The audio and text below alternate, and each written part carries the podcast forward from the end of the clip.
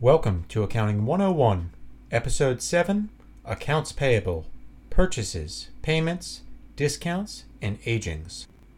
Accounts payable is a concept in accounting that tracks the amount a business owes to its vendors. Accounts payable is a liability account, meaning that it has a normal credit balance. Accounts payable is a current liability, which means that it is expected to be satisfied within one year, so it appears on the current liability section of the balance sheet. You may see accounts payable abbreviated as AP or A/P.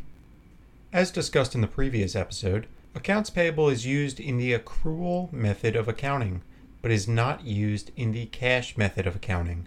We are learning the accrual method of accounting.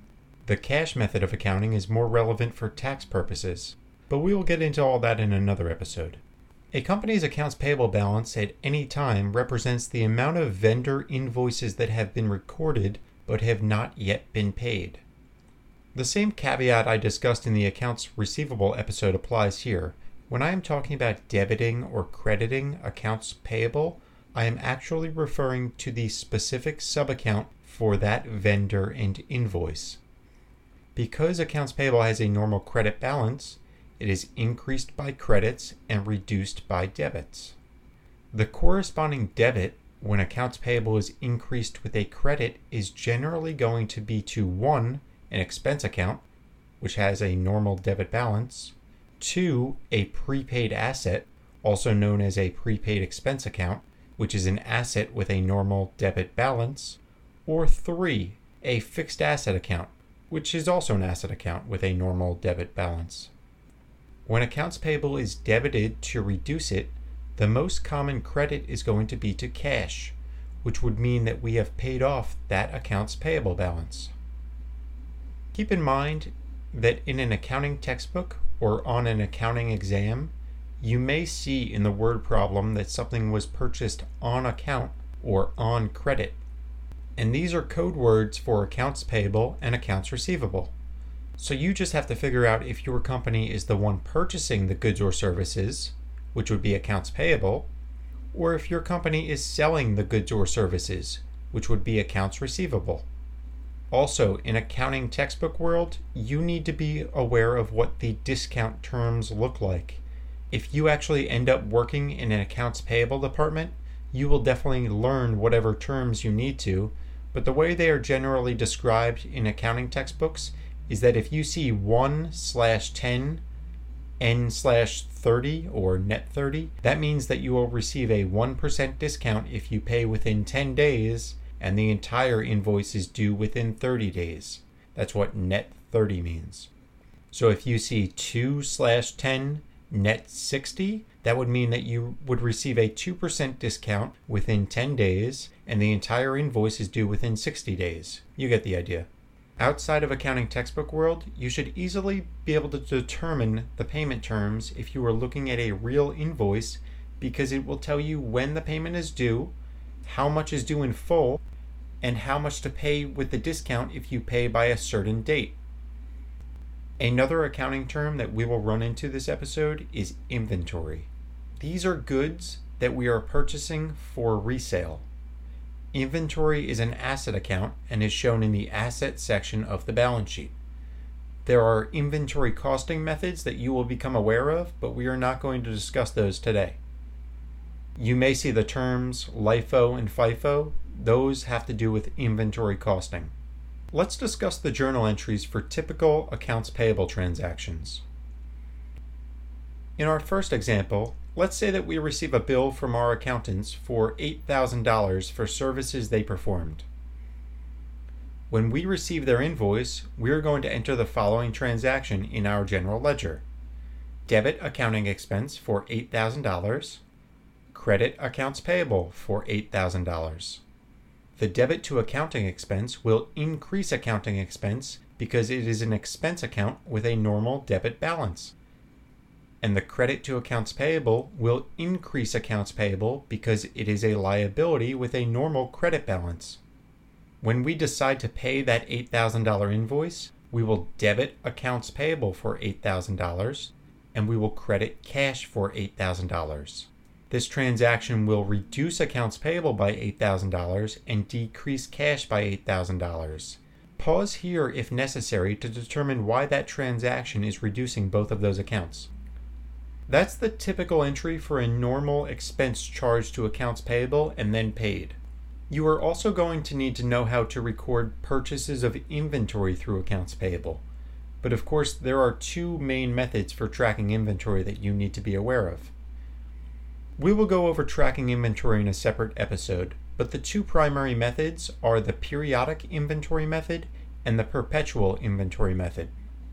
The different inventory methods are very confusing for most Accounting 101 students, so we're going to take care of that in a separate episode because I don't want to get too far off track here. The main point I want you to take away is that when you make a purchase from a vendor on account, whether it's for goods, services, or inventory, you are always going to credit accounts payable to increase it. The debit is going to be relevant to the transaction, so it might be an expense account or an asset account. When your company is making a purchase, you should automatically be thinking that you are either going to credit cash or credit accounts payable. You just need to read the facts of the question to see which you are supposed to use. Now, let's discuss how we record sales discounts from the perspective of the purchaser with accounts payable. Sales discounts for accounts payable are a little bit more confusing than recording discounts when dealing with accounts receivable because there are two methods for recording sales discounts when dealing with accounts payable. The two methods to record sales discounts for accounts payable are the gross method and the net method. The gross method records the transaction at the gross or full amount of the transaction and then deals with the discount only if you pay the invoice within the discount period. The net method records the transaction at the amount net of the discount, which assumes that we are going to take the discount and makes an adjustment if we do not take the discount. Let's start with the gross method and assume that we receive a $5,000 invoice from a vendor of ours related to consulting services and the invoice states that we will receive a 2% discount if we pay within 10 days, which should save us $100. Under the gross method, we first record the full transaction, the gross amount, and then we record the discount if we pay in time. To record the full transaction, we debit consulting expense for $5,000 and we credit accounts payable for $5,000. This transaction increases both of those accounts because consulting expense is an expense with a normal debit balance, and accounts payable is a liability with a normal credit balance. If we pay within 10 days, we will debit accounts payable for $5,000 because we need to eliminate the entire payable related to that invoice, and we will credit cash for $4,900 because that is the amount we are paying and we need another credit for $100 to balance the transaction so that the debits and credits equal. And that credit will be for $100 to consulting expense. The debit to accounts payable for $5,000 will reduce accounts payable because it's a liability. The credit to cash for $4,900 will reduce cash because it's an asset. And the credit to consulting expense for $100 will decrease consulting expense because it's an expense account with a normal debit balance. The net effect of this transaction is that our consulting expense will be $4,900 because we debited our expense for 5,000 in the initial transaction and we just made a $100 credit to our expense account in the transaction recording the discount. If we had paid after the discount period ended, we would have debited accounts payable for $5,000 and credited cash for $5,000 when we paid. So you can see that the gross method makes more sense to use if you do not intend on paying early to receive the discount. Let's look at the same example using the net method. Under the net method, we would initially record our accounts payable amount at the amount net of the 2% discount because we are assuming that we are going to take advantage of the discount. When we receive the $5,000 invoice with the 2% discount, we are going to debit consulting expense for $4,900 and we are going to credit accounts payable for $4,900. This transaction will increase consulting expense and increase accounts payable.